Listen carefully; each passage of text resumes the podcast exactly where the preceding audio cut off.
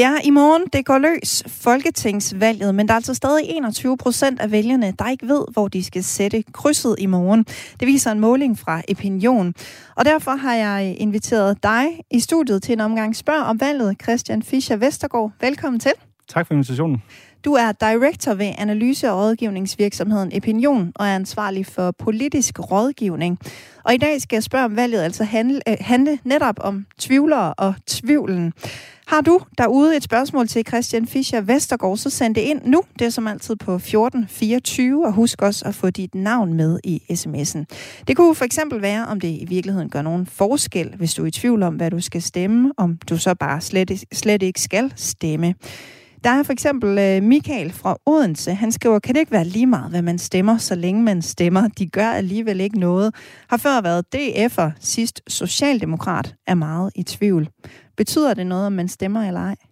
Ja, det synes jeg da helt sikkert, det gør. Altså, øh, det, er jo, det er jo den måde, man sikrer, at øh, dem, der bestemmer i Danmark, de hører efter, efter os, os borgere i hverdagen.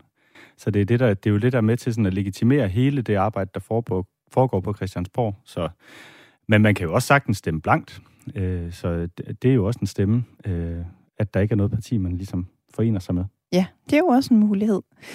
Christian, hvorfor er der så mange tvivlere?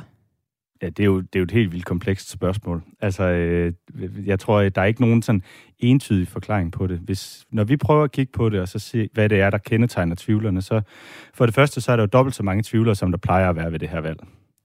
Så i forhold til 2019, der er dobbelt så mange, som er i tvivl. Så vi er oppe på de der 21 procent. Og vi kan se, at det er ikke fordi danskerne har fundet ud af, hvad de vil stemme i løbet af valgkampen. Så det kan jo godt være, at det er valgkampen, der er gået galt. Øh, hvis man spørger partierne, så mener de garanteret, at de har gjort det skide godt alle sammen. Men, men der er nok øh, noget omkring, at øh, det har været svært for vælgerne at, at se, hvilke partier vil hvad, og hvad er forskellen på de forskellige, og hvem er det egentlig, der har et politisk program, som matcher det, som vælgerne gerne vil have. Så det er usædvanligt, at der er så mange, som stadigvæk er i tvivl på det her tidspunkt? Ja, det er det i høj grad. Det er det. Jeg så også lige, før vi gik ind her, at uh, Gallup har også lige kommet med en måling, hvor de sagde, at okay, det var, de kaldte det vist en meget voldsom meningsmåling. Jeg tror aldrig, jeg har hørt om voldsomme meningsmålinger før. Men, men det, det, altså det, det, der gjorde, at den var voldsom, det var, at der var så mange, der var i tvivl stadigvæk. Altså mm. dagen før valget, det år hver femte, der er i tvivl om, hvad de vil stemme. Ja, man kan også se på, øh, på de sms'er, vi får, at, øh, at nogle af dem øh, er meget centreret om nogle specifikke spørgsmål, som folk er lidt i tvivl om. Og det kan jo være, at, at partierne simpelthen ikke har været gode nok til at vise, hvad de præcis står for. Øhm, vi har blandt andet fået en sms fra en, som ikke skriver, hvad vedkommende hedder, men hvilke partier, skråstrej partimedlemmer, går ind for atomkraft. Det er noget, vi jo lige har talt om inden, ja. øh, og kan fortælle, at det gør Liberal Alliance og Nye Borgerlige. Ja. Så den er i hvert fald givet videre.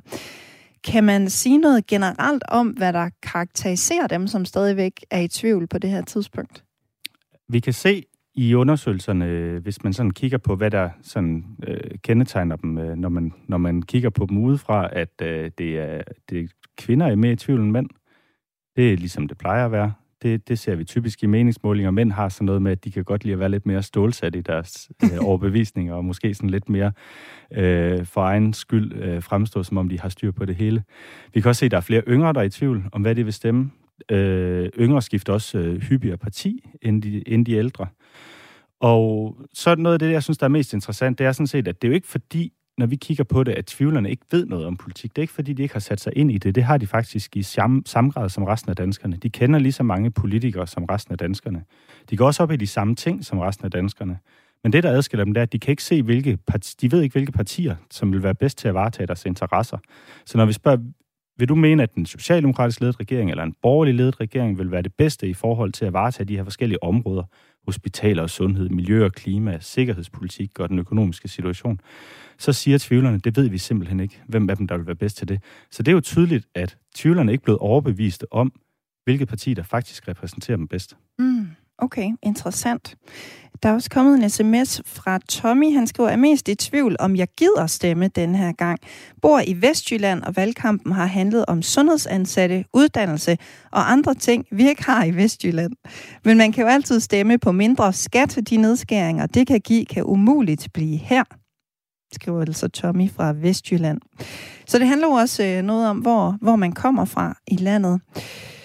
Ja, og, og, og den er jo også, øh, den er jo, det er jo mega vigtigt, det som Tommy også siger, men der er jo partier, som har et partiprogram, som går ind for, at der skal decentraliseres mere, at vi skal have mere ud til øh, yderområderne af Danmark, som for eksempel ude ved ham.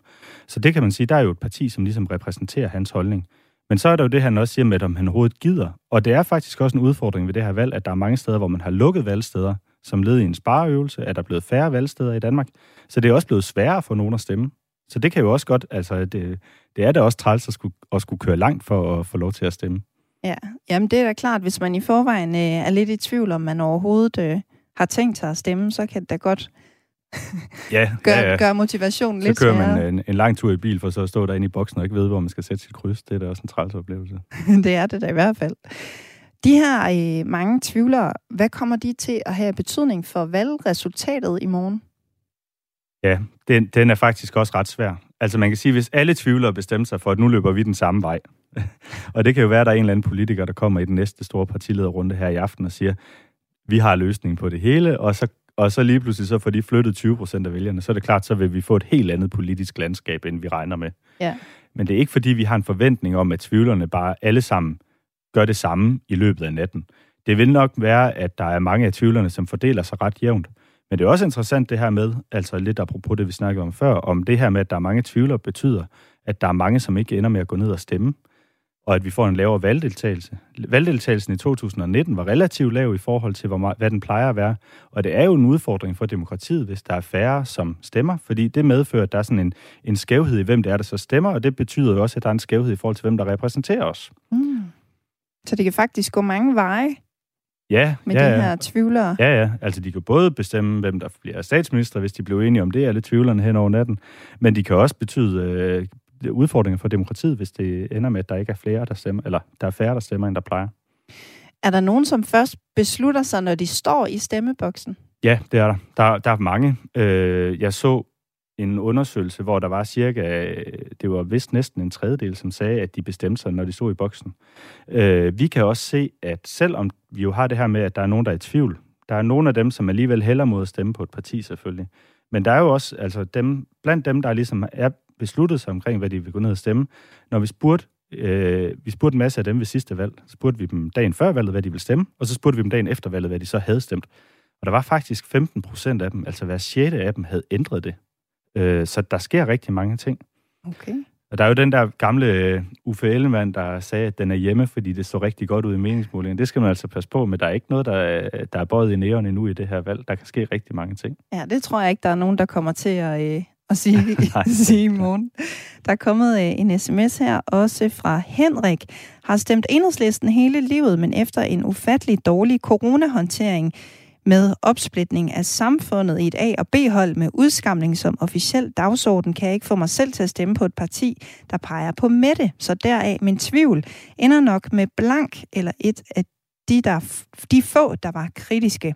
Så det er jo også en, der øh, måske stemmer noget helt andet den her gang. Ja. Og, og den der med Mette Frederiksen, det er jo altså, og coronahåndtering generelt, altså det har jo, øh, det her med partilederne og partiledernes fremtoning har jo helt vildt meget betydning for, hvad folk de sætter kryds ved. Når vi for eksempel prøver sådan at blive klogere på, hvad det er, der har fået folk til at skifte væk fra Socialdemokratiet, så nævner de fleste af dem, det er noget med Mette Frederiksen. Så er det Mm. typisk i forbindelse med coronahåndtering. Når vi så spørger dem, der er skiftet til Socialdemokratiet, hvorfor de gjorde det, så er det også noget med Mette Frederiksen. altså, så det der med partiledere, det, øh, og der er det her med, at man har sådan nogle klare idoler og, og klare billeder af, hvem det er, der står i spidsen for partierne, det fylder rigtig meget for vælgerne. Okay. Kan, kan politikerne nå at hive flere stemmer hjem nu blandt tvivlerne, eller er det bare nu, valget går sin gang? Det, det er, ja, huha, det er svært at sige. Altså, man, øh, man kan sige det her med, at der er mange, der ender med, ender med at stemme på noget andet, end de tænker, de gør lige nu. Altså det her med, at hver sjette kan øh, ændre faktisk deres stemme på, på dagen. Øh, det kunne jo indikere, at der er noget at arbejde med for partierne stadigvæk. Men spørgsmålet er ligesom, om det er, om det er noget, partierne de kan påvirke, eller om det faktisk bare er, at man har tænkt hele valgkampen, nu vil jeg stemme noget andet, og så når man står i boksen, så tænker man alligevel, nej, jeg, jeg gør, som jeg plejer. Det bliver rigtig spændende at se. Tak fordi du var med her til at svare på, øh, på lytternes gode spørgsmål, og også et par af mine, Christian Fischer Vestergaard, Velkommen. altså director ved analyse- og rådgivningsvirksomheden Opinion og ansvarlig for politisk rådgivning. Valget her på Radio 4. Nu beder vi om et fornyet mandat tirsdag den 1. november. Vi peger på behovet for forandringer. Sådan er det i politik. Radio 4.